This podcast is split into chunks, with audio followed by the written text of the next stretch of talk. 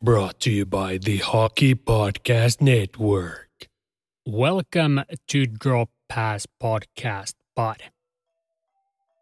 91st episode underway, and what is mesmerizing is that we are quickly closing down on the 100th episode mark, which seems quite outlandish to be completely honest, but that's the fact that even I didn't realize that before my friend asked me if I had planned anything special for the first three digit episode. So, whether you've been on this ride since the very beginning or have just jumped in, I really appreciate you being here and hope that we have a long and eventful journey in front of us and that this will be just another sign next to the road that we are currently driving on. But yeah, I got something cooking in the oven for that occasion, so you pretty much just have to wait and see what that special something ends up being. Today, though, we are just going to keep things short and sweet since, like I said at the end of last week's episode, I just started my new adventure in the corporate world, and honestly, the start has been just as time consuming as I had expected. So, since there more than likely is going to be few changes to the normal upload schedule in the next upcoming weeks, I wanted to put out something for you to possibly enjoy, and that's why the episode won't have similar length to our previous few shows in the past. And this week's agenda will focus on the rebuilding projects around the NHL, and the aim here is to take a look at the teams that have started their rebuilds within the past three to four years, or are just possibly entering that realm in the very near future. So, pretty much as a Habs fan, since I don't get that much enjoyment out of my team's performances during the regular season, I wanted to dedicate an episode to all you guys as well who are rowing on that same misery boat with me that is hopefully heading for greener pastures in the next upcoming years. So that is going to be the X-ray for this week's show, and I don't think there's much else that needs to be said. So let's just punch out the intro and get to this week's main course itself. Without further ado, let's get going.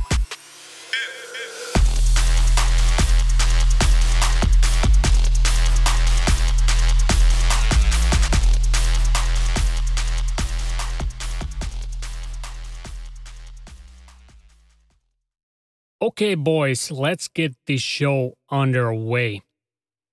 So, just like I said, this week will be dedicated to teams that are exiting or entering their own rebuilding process or are just simply feeling the effects of drafting and developing players that they've drafted after suffering throughout an 82 NHL game campaign. But before we start to go through the bottom feeders of the league, I gotta update you on the Shane Pinto situation since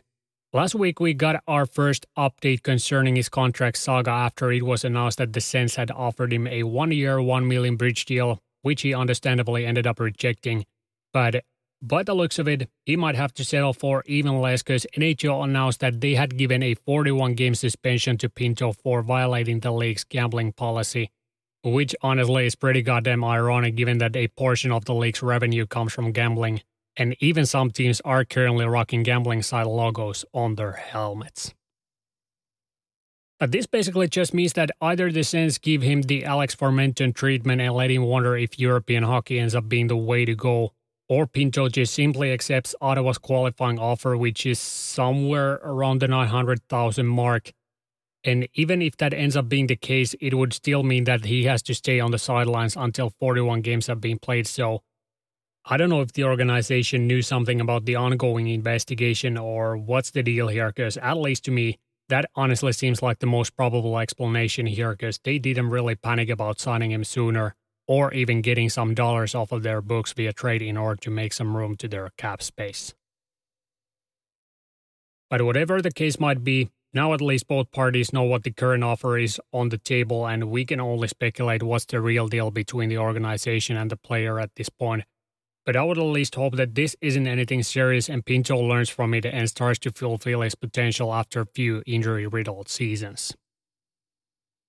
So, all in all, as a pretty big Shane Pinto merchant, this was not the news I wanted to hear, but at the end of the day, each and every one of us carries their own responsibilities, and in this case, he fucked around and found out, so we'll see what the next steps are on his journey back towards the NHL ice. But that's that when it comes to big headlines from the NHL from the past week. Otherwise, Vegas, Boston, and Colorado are still humming on top of the league table, each with their first loss of the season collected to their back pockets. Pacific Division so far has been a complete mess with both Albertan teams trying to climb up the tree as first. Meanwhile, Philadelphia Flyers are catching teams with pants on their ankles, so that is pretty much just a warning that you shouldn't get too carried away by the early season results because the league standings are bound to face some serious shakeups as the season goes on. And I can already tell you a secret that the Flyers won't be one of the teams in the postseason. That I can guarantee you already before 10 games have been played, because we've seen this happen a couple of times before already.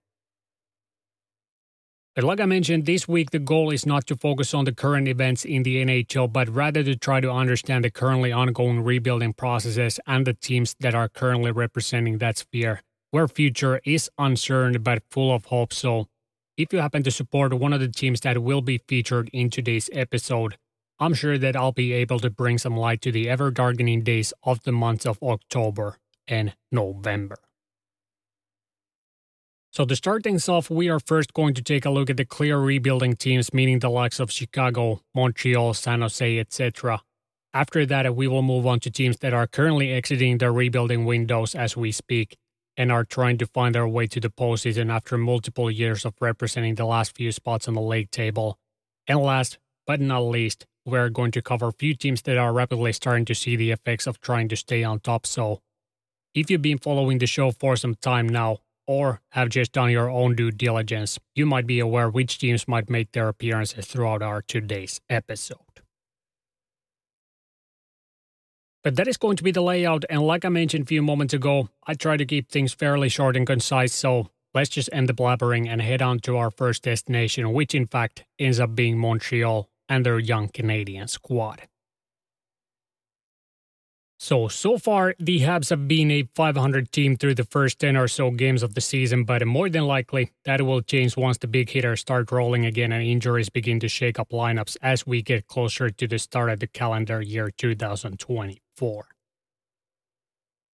And as of now, you could say that they already have few of their future components in place, but certainly there are still a few glaring holes that need to be addressed before they can be considered as a real playoff contender in the Eastern Conference. And one of the biggest question marks currently is their goaltending situation since Carey Price's boots are quite massive to fulfill, and there currently ain't too many names on the board that could be able to fill those. So it'll be one of the more intriguing aspects to follow if their management has their sights on one of their goalie prospects, or if they end up activating on the trade or free agent markets once the team starts to take its shape for a future cup run. Cole Caufield and Nick Suzuki are the building blocks up front that will be depended upon on most nights and more than likely will be the head of the spear when it comes to their future offensive contributions. And at least currently, Kaiden Guhle and David Reinbacher could be seen as the names that are expected to man their first blue line pairing behind those skilled offensive dynamos.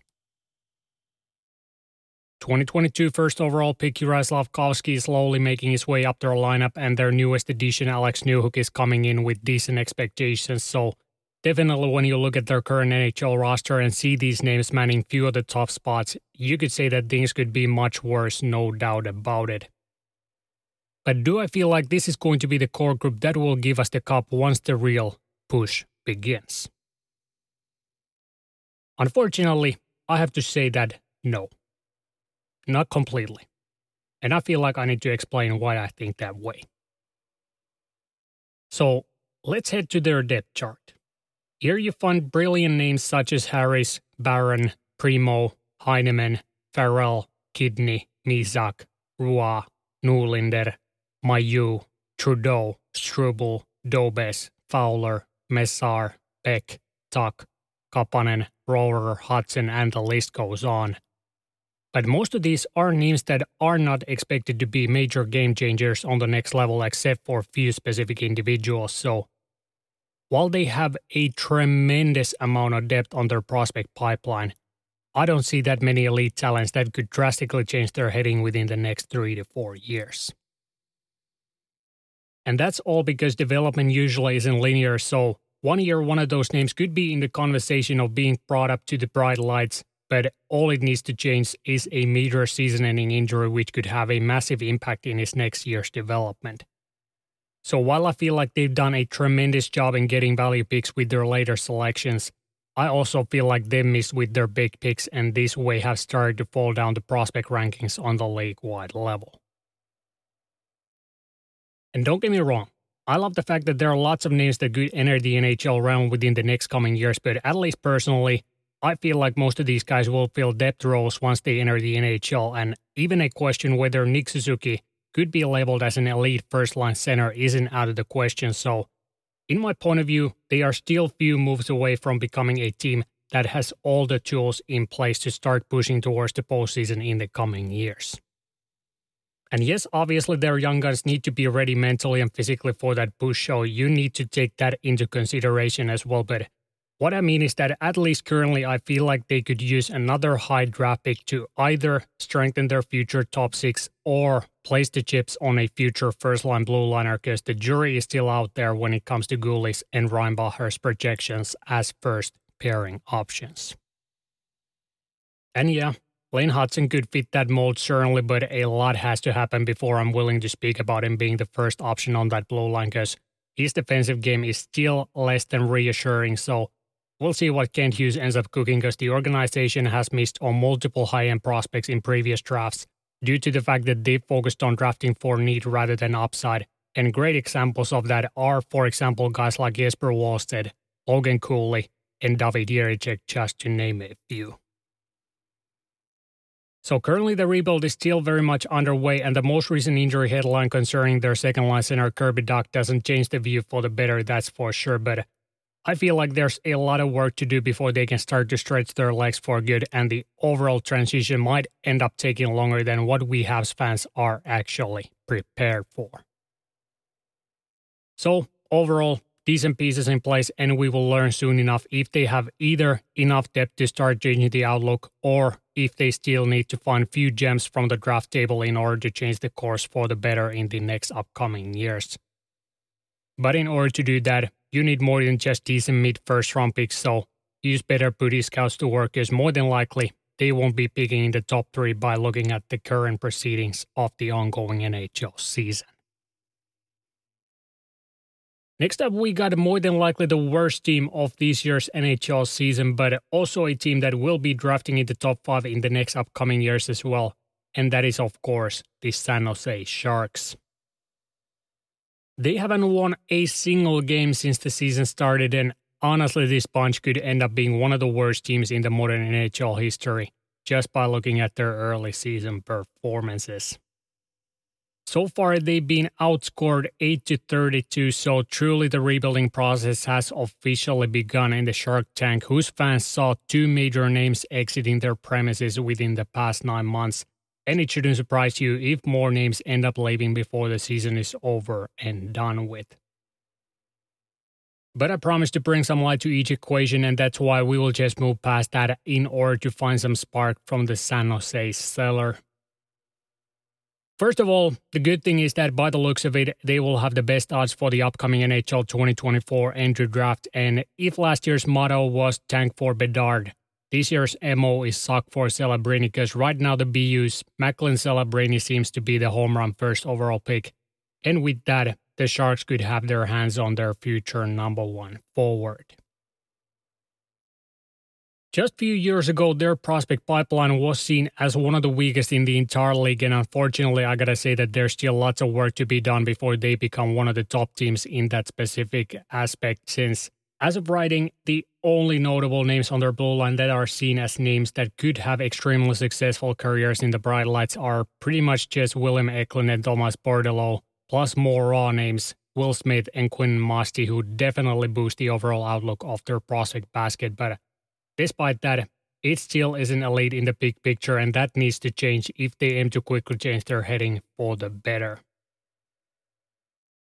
They've also acquired decent names in Henry Thrun, Shakir Mukhamadullin, Magnus Chrona, Filip Bystedt, Kasper Halttunen, Cameron Lund, Matthias Hävelid, and Michael Fisher, but just like in Montreal, decent depth doesn't equate to elite talent, and that's why it would be extremely important for this team to start acquiring more high end names to their pipeline because their previous GM Doug Wilson didn't do them any favors by throwing away value draft picks in addition to selecting long shot picks. Such as Ryan Merkley and Ozzy Wiesblatt with their earliest picks, especially at the back end of his GM tenure.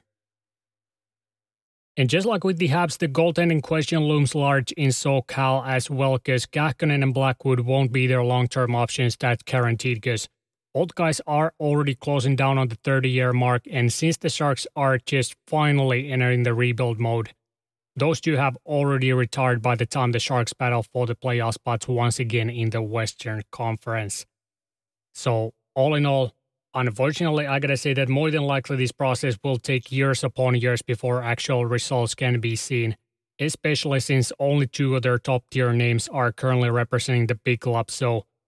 there ain't no quick fixes here, and Sharks fans just have to hope that they end up acquiring more draft capital via names Hertl, Couture, and Duclair like I said in a previous episode, future assets are all that matter in this city right now, at least when it comes to their hockey team. So long rebuild ahead for the Sharks, and this year could only end up being the prelude for what's about to come in the future. But if Eklund and Smith end up becoming what they are supposed to, and this team ends up getting few more top end draft picks for the next few draft classes, their pipeline should become one of the strongest in the entire league. But if not, kick Grier straight out of his office because trading isn't his strong suit, and if he ends up shitting himself on the draft table as well, well, there ain't much to lean on, but let's see what he's able to do because the new era is slowly about to start in California, and they need him to be on his A game. That's for sure. Next on the block, we got the Chicago Blackhawks, and as you know, the new sheriff has arrived in Windy City and has begun his reign as the new face of the Blackhawks organization. And since I've been pumping Chicago's future for some time now, I feel like we are going to keep this short and sweet because the team will learn and grow through Bedard. And with all the draft capital that is currently deposited in the United Center, it is just a matter of time once they are back on top of the league standings with top names Reichel, Korchinski, Commesso, Nazar, Moore, and Rinzel leading the charge alongside their new stud, number 98. They have both talent as well as decent depth on their ranks, and even the goaltending front is looking better than in our previous two destinations, so their management has done quite a decent job in slowly refreshing their core and by starting to mold its structure around their new number one center. They also happen to have a boatload of draft picks for the upcoming draft classes as well, so even more talent should be expected to arrive in Chicago in the coming years. And while not that many of their current top names are yet bona fide NHL players, it shouldn't take long until they start to make some noise in the bright lights alongside their new head honcho. So, right now it's better to just expect to see them picking in the top 5 next summer again and landing another name to their already quite solid prospect pipeline that is still slowly shaping up for future battles. Philadelphia is our next destination, and despite their decent start to the new NHL season, Danny Briere's Flyers are still considered as one of the rebuilding teams thanks to his official offseason announcement and current roster outlook. The Flyers have been in this weird tide wave that has gone back and forth in recent years, and due to it, they've managed to miss the top names of each draft class if you count out the 2017 when the Flyers ended up picking Nolan Patrick second overall instead of the franchise changing names such as Miro Heiskanen, Cale Makar, Elias Pettersson, and many, many more that are currently household names on the NHL ice. The recent GM circuses have also really muddied the water on what this team was supposed to be, and when you look at the current median age of their squad, you may realize that this team should be battling for a playoff spot now that they've gotten their veterans Cam Atkinson and Sean Couturier back in their lineup. But that isn't the case, and it's only a matter of time once this team falls back to its place near the bottom of the league standings and starts to focus on the upcoming NHL entry draft that will eventually leave a bitter taste in their mouth, thanks to missing on the top names of the class due to mediocre, but not horrible enough performances during the regular season. But what's at least something to build on is the fact that their new GM Daniel Briere has made it official it is time to fully embrace the suck and start making our way out of the bottom of the barrel by eating shit for a few years in a row. And I don't know if the players and especially their head coach John Tortorella also got the memo from that press conference because They are currently exceeding expectations, which will eventually lead to mediocre results. And the one thing they certainly don't need is any more mid tier prospects, and more so, just game changing ones. And since you can usually find those types of players only from the top five of each class, if in fact the class doesn't end up being as stacked as the one we saw back in 2015, you need to tank as hard as you can. So, as of now, I would advise them to start considering if winning any more games is necessary for the greater good of the entire organization.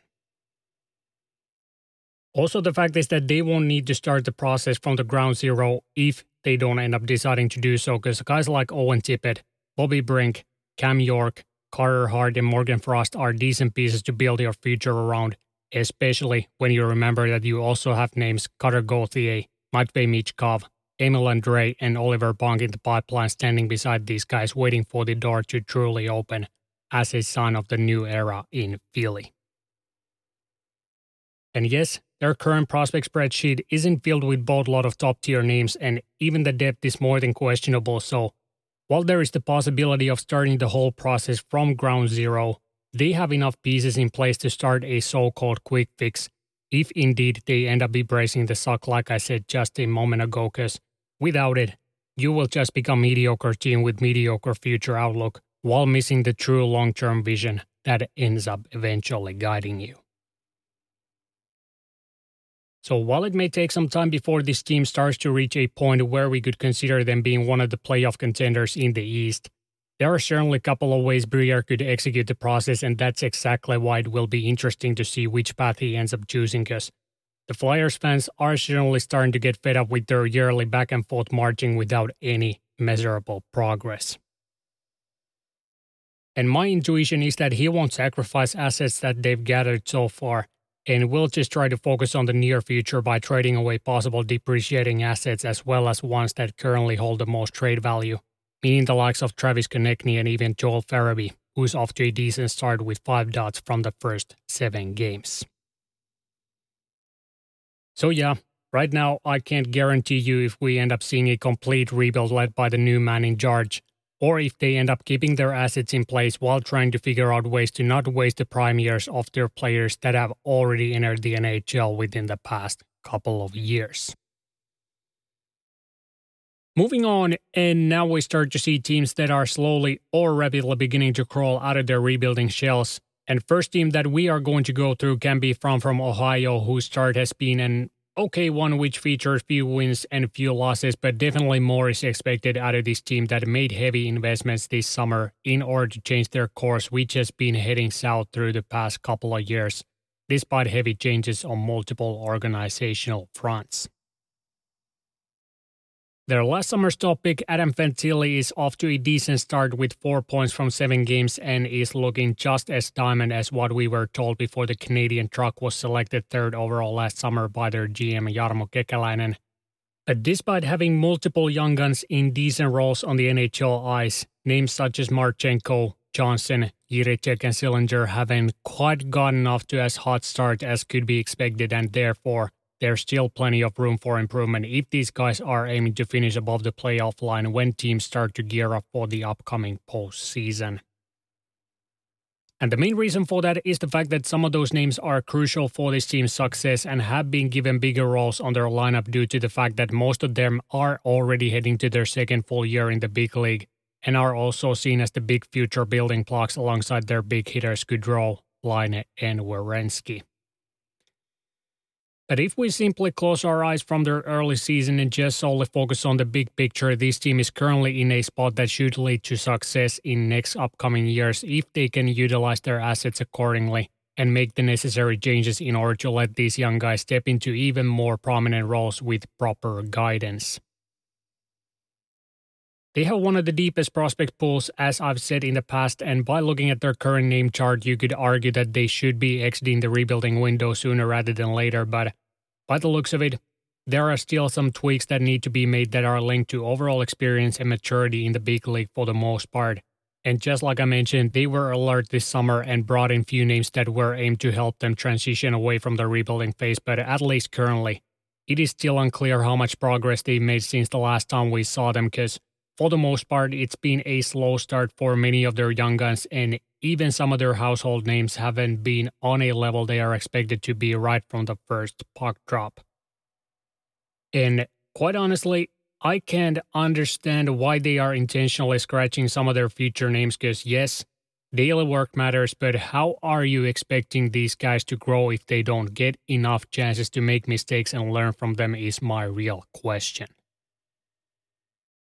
Like, do they truly believe that Justin Danforth will suddenly jump up to a 30 goal scorer and stay that way beyond this year? Because I can guarantee you that, for example, their young defenseman Adam Boqvist has many more years in front of him when compared to a guy that is currently manning his spot on their lineup, Erik Gudbranson.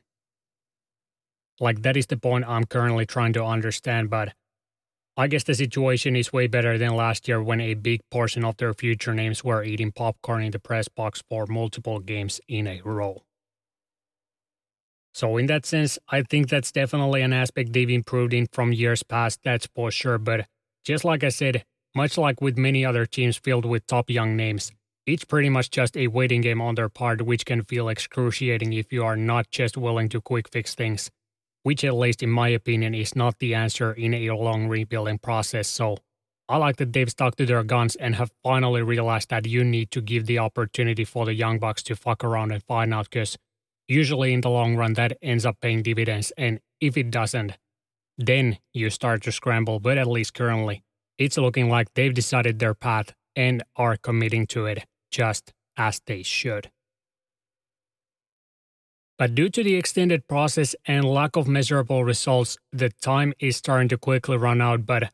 if we end up seeing some major changes in their progress, even better things could be coming their way if they stay patient and start fixing the roster to a shape that supports their young core that will take over their lineup in the next coming years and months with names Svozil, Ceulemans, Mateychuk, Brindley, Whitelaw, and Pinelli leading the way. So lots of promise in Columbus for brighter days, but much like in Buffalo and Arizona, we have to start seeing some results or otherwise we could end up seeing even more changes that we saw during this year's offseason. And while speaking of Arizona, we might as well head to Desert next since as we know, their rebuild has been ongoing since the First World War, I think, and we've yet to see them getting anywhere near the postseason in the modern NHL, so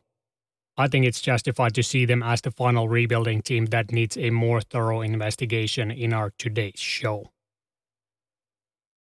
But while saying that, I also gotta admit that last year was at least a sign for better things to come as some of their top prospects broke out to game changing roles on their lineup led by their top gun Clayton Keller, who ended up reaching the highest point total in the Yotes history. But they've also increased their bets for this year even more by adding Sean Durzi to their backline and by inserting their 2022 top draft pick Logan Cooley to their top nine. So, despite the fact that their start hasn't been one they were necessarily looking for, when you see that your entire top five in scoring is filled with your young representation,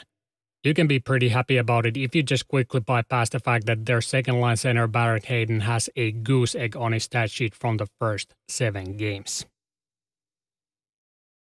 So not bad, I would say. And overall, they are pretty much a mix of both worlds where you are now waiting for their other young reps to start making their way to the big league. Meanwhile, the fan base and the leadership group is impatiently waiting for you to take the next step, just like in Columbus. But uh, since this is what their fans have gotten used to, and due to the fact that they aren't seen as one of the big market teams, there's more leads there, but um, I don't know how much there's still left if they can't figure out their arena problem. And overall, start climbing out from the bottom of the league. But in this case, just like in Columbus, it won't come down to lack of prospects since their pipeline is filled with all kinds of animals ranging from top end goal scorers to long term goalie prospects. So I would just hope that this could be the year where they show us something that we haven't seen in recent years, which could work as a stepping stone for the next level on their process of making the Arizona Coyotes relevant again on the league wide level. The only thing that really bothers me though is the fact that they put plenty of emphasis on drafting physically mature players to their roster and have given up big talents in order to draft more NHL ready names in the early rounds. So In few years, we will learn if that ended up being the wise decision or if they ended up just sawing their leg off. Because right now, I can't point out too many guys from their pipeline that could compete with some of the names mentioned earlier with pure skill and upside. That's for sure. But time will tell us the answer, and I personally belong to the camp that is not too big of a fan of their recent draft picks if you count out the home runs Cooley and Simashev, so I'm really intrigued to see where this process develops and if some of those so called reach picks end up turning out. Because if we don't end up seeing any real changes performance wise, I would anticipate seeing plenty more relocation headlines around the league soon enough. The Anaheim Ducks belong to this bunch of teams as well that are trying to figure out how to exit the current rebuilding phase. And while they have some great assets in their books and some of them have already broken into the NHL ice, I would still argue that this team is still a few years away from becoming a playoff contender, but much like the Blue Jackets, they possess one of the deepest prospect pools in the league, which gives some comfort for their fan base. Their this year's graduate class holds names Mintyukov, Lacombe, Luneau, and but by the looks of it, they are starting to push their top names towards the NHL so we should expect to see even more names making their NHL debuts this year because there's a laundry list of great names on their AHL roster. And more than likely, they will throw a few of their older names on the chopping block near the deadline time, which should release some room for their young guns to operate on the NHL ice. But like with many other teams on this list, it's just a matter of time once their young guns end up becoming household names for the Ducks. But like I said, they have still few more years left until they could be considered as a real playoff contenders. But Certainly, the future looks promising for this team, especially now that even bigger portion of their prospects have started to decorate their NHL lineup.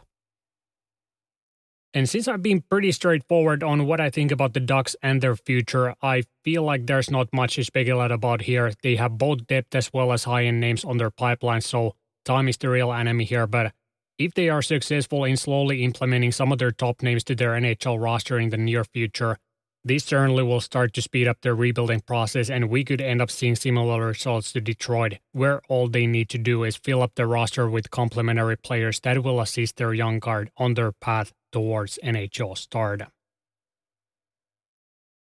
So, all in all, I would say that the process isn't right where they probably wanted it to be at this stage, but they aren't far away, at least on paper, when it comes to breaking out of the rebuilding box.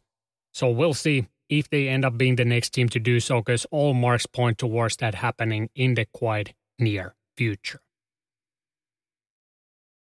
Then we start to move towards teams that have already shown glimpses of their future outlook but have yet to really take the Devils esque next step during the NHL regular season.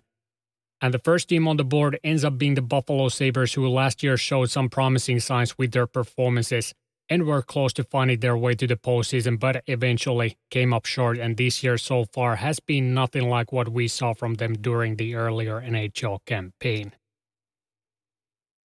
Like I mentioned in the previous episode, they truly stumbled out the gates and are still manning the last spot in the Atlantic Division, but fortunately for them, the differences within the division are still quite marginal and therefore it is still too early to judge them just based on less than 10 games.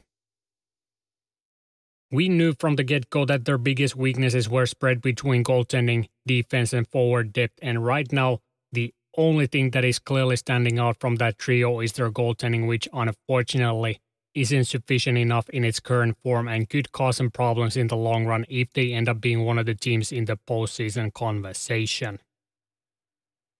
Their Top Guns are starting to find their offensive touch once again after biting their tongue for the first four games of the season, so if they can find a way to minimize high danger scoring chances on their own end, I would expect them to improve as the time goes on. But if they can't manage to do that, they might be forced to search for answers from the trade market because it's obvious that without any miracles, the trio of Comrie, Levi, and Luukkonen more than likely won't be the bunch that pushes them to the postseason, if I'm completely honest.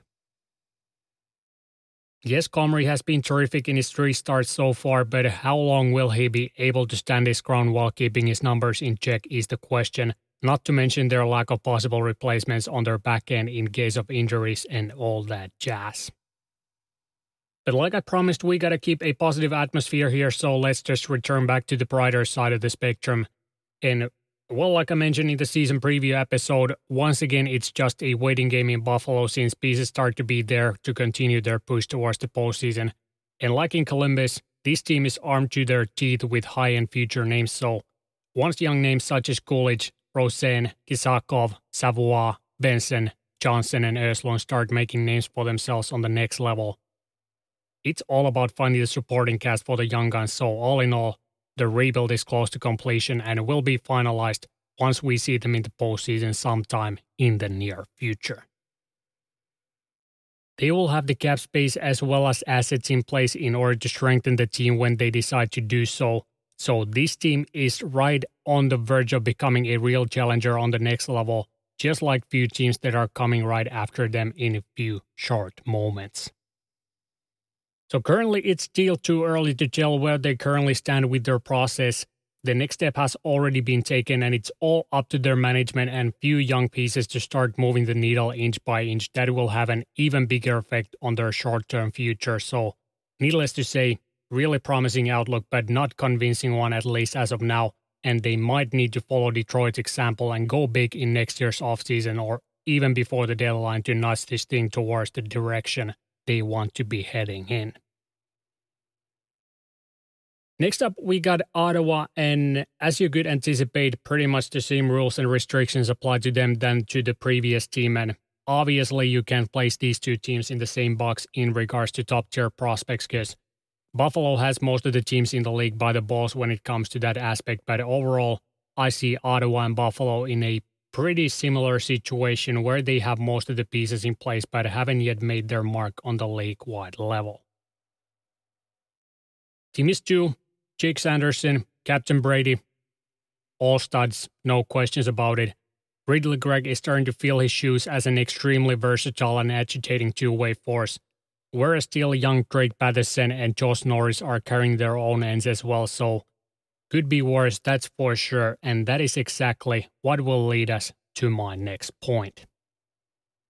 The main reason why I'm so bullish with the Sens. Pretty much all their top end names have already entered the league, and there's only few decent names waiting on the sidelines. So, pretty much the core that is expected to take the next step when it comes to Senators hockey is already there. Yes, they still have more than a handful of useful depth names in the pipeline waiting and couple netminders hanging around the AHL, but for the most part, all their big hitters have graduated, and some of the high picks from the past drafts haven't really panned out the way they were hoping. So, once Tyler Kleven, Jacob Bernard Docker, and even guys like Zack Ostapchuk and Roby Järventie become NHL regulars, there's little to no help inside when it comes to upcoming names, as of now, at least. Which means it's time to start the push. The big office has already participated by bringing in guys like Tarasenko, Kubalik, and Chychrun to support their top names, so now it's time to show what they are capable of. Simple as that. And since that happens to be the case, I'm not waiting anymore and expecting this team to take the next step already this year, and you guys know it. And if that happens, plus both Detroit and Ottawa end up manning some of the top spots this year, those two draft picks that they have become almost obsolete. So that's it. I've stated my case. Rebuild exit already underway, and because of it, there's really no reason to speculate any more than that because the table is set and we are just waiting for answers. So let's head on to the final team in this sphere that is currently rapidly making its exit out of their own rebuilding phase. And that team, of course, is the Detroit Red Wings, who've been the Phoenix of the early 2024 NHL season. Alex DeBrincat has been everything the Sens fans could have asked for alongside Detroit's leader Dylan Larkin. And guys, it seems like we are about to find his true ceiling now that he's finally paired up with the guy that can find the back of the net while also delivering the biscuit on his wing. Moritz Seider is currently on point per game pace, and Lucas Raymond has rebounded from the slow start close to the point per game pace. And even their bottom six center, Joe Veleno, is having himself a nice start without forgetting one of my breakout candidates, Daniel Sprong, who as well has five points from the first eight games. So, spectacular is the word that best describes their 5 2 and 1 start. And oh, yeah, The funny thing is that they even have young guns in their reserves to step into their lineup in case of emergencies, so by the looks of it, most of the Yzerplan doubters might have to start eating their words if this is the Red Wings team that will entertain us for the rest of the NHL regular season. And well, I have to push the brakes a bit because, like I said, we've only seen less than 10 games from these teams, so it's way too early to tell what's a fact and what's code shit. But at least we can come to a mutual agreement on their great start and that the rebuild exit finally seems to be closer than ever after a year. That was expected to be the big stepping stone on their path towards becoming a dominant NHL team once again.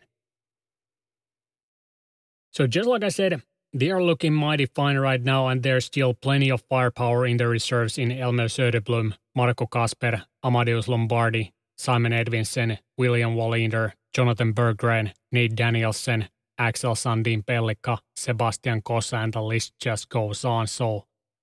you know exactly what's my take on this, and I'm sure that I don't have to emphasize it much after this start. So, even if they end up failing on their mission of becoming a playoff team, if they can stay competitive until the final stretch of the season, this year could be seen as a benchmark for the end of the Yzerplan's rebuilding process, which will then move on to its phase called execute, and that is the moment when you hear me say, weapons hot. And then there's no returning back, and we need to see them near the top of the lake with or without, but more than likely with the rest of their young names. And I'm being surprised by their start, there's no questions about it, but since I've seen this story many times before, I unfortunately expect them to fall back a bit as the year progresses because their first line's production isn't just straight up sustainable through 82 games. And since those two names have pretty much carried them to this point,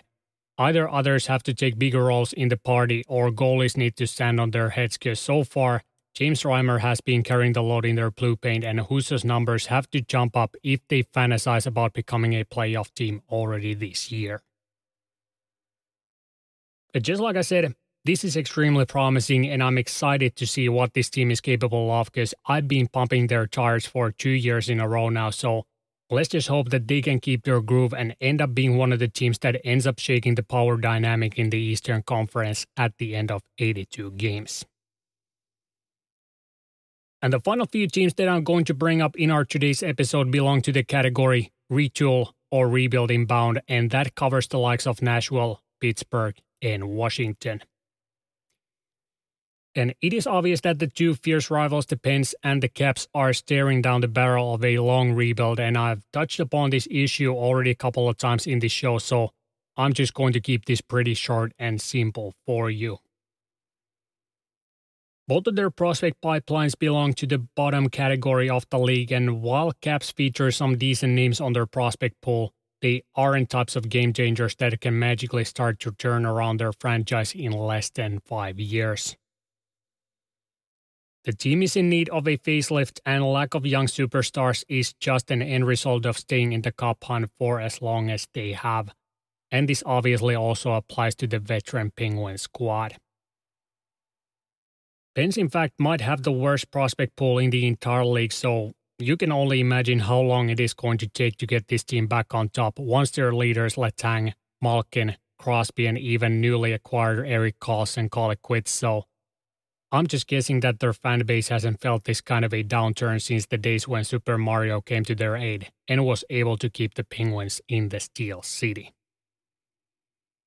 And while I believe in Dubas and his ability to speed up the rebuilding process, I don't see him as a miracle worker and therefore believe that both of these great organizations will dip close to the bottom once the generation change starts in the eastern United States.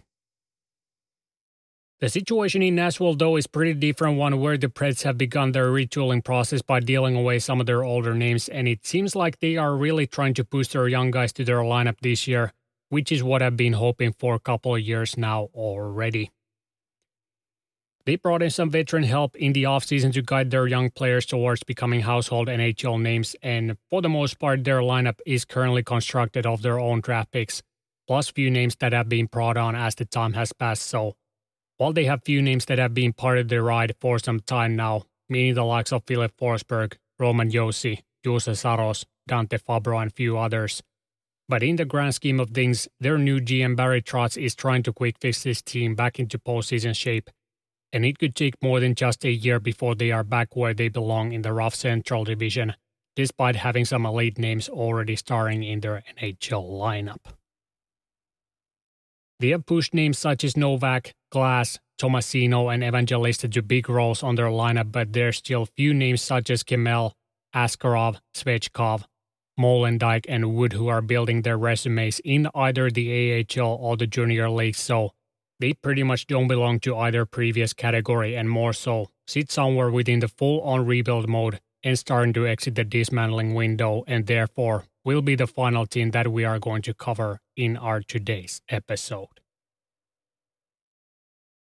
So now that I've seen their manner of approach for this season, I think I've started to understand what the MO is going to be for their new big boss and what actually is their heading for the next few years. And while they've kicked off the season with a 500 record, I believe that this won't be their ceiling, at least if you take into account the next few years. So I think we should see them in the playoff picture sooner rather than later because they've been able to shift their heading quicker than most teams thanks to great performances on the draft table, as well as due to the fact that their big guns are still young enough that they have few prime years left in the tank to be part of the next wave that starts to push towards the Stanley Cup in few short seasons. So overall, I'm fairly excited for their future now that we've learned what Trotz's mindset is for the future. And while they have great depth on their prospect pipeline, I would still argue that they are one or two difference makers short of becoming more than a decent team in the future. And like many other teams on this list, could use a big impact forward that could become one of the leading names on their roster alongside previously mentioned promising names. But that's pretty much the set I wanted to cover in today's episode. You certainly could have made cases for the likes of St. Louis and even Calgary, but I decided that I wanted to see how things end up developing on their part because, at least in my opinion, the teams we went through were the ones that distinctly separate themselves from the rest of the teams and can be put in a box that clearly shows us where they are in their current rebuilding process pretty much it's just a waiting game for most of these franchises, and I'm extremely interested to see which teams end up taking the next leap alongside few organizations that have already become a powerhouse they were expected to be in the near future. Prime example being the New Jersey Devils, who skipped multiple steps in their process and within just one year went from a possible contender to one of the top teams in the entire Eastern Conference. But even that team, at least in my opinion, is still not yet ready for the real cup challenge. And like I've stated in the past, usually in order to hoist the cup, you need to face some adversity. And I believe that the Devils are the next team that has to go through some tough times in order to become one of the elite teams in the league. That will be challenging for the cup year in and year out. So while I said that some of those organizations are bound to make their entry to the competitive side of the NHL, more than likely there's still a long road ahead which could lead to Stanley Cup. And while saying that, I'd like to remind you that some of these teams won't even end up making it to that phase and have to figure out if they start the process all over again or just fell to mediocrity through multiple different reasons, whether they are linked to prospects not developing properly or wasteful asset usage as a whole. So while I like to see the positives in these situations, I also realize the realities of going through a full on rebuild. And like many young hockey players, only a handful of them end up making a living out of it. And that same thing also applies to teams exiting the rebuild. So cautious optimism and patience to certain extent are the only viable ways to approach these situations, at least in my point of view. But that's pretty much it for this week. As I said, it's been a busy seven days for me personally, and I certainly ain't complaining, that's for sure. But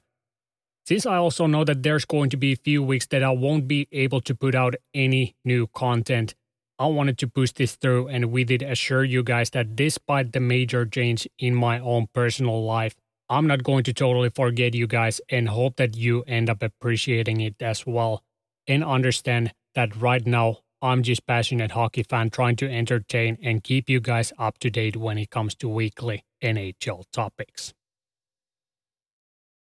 But that's that. Thank you for stopping by once again. I appreciate your time and dedication. It never goes unnoticed, I can promise you that.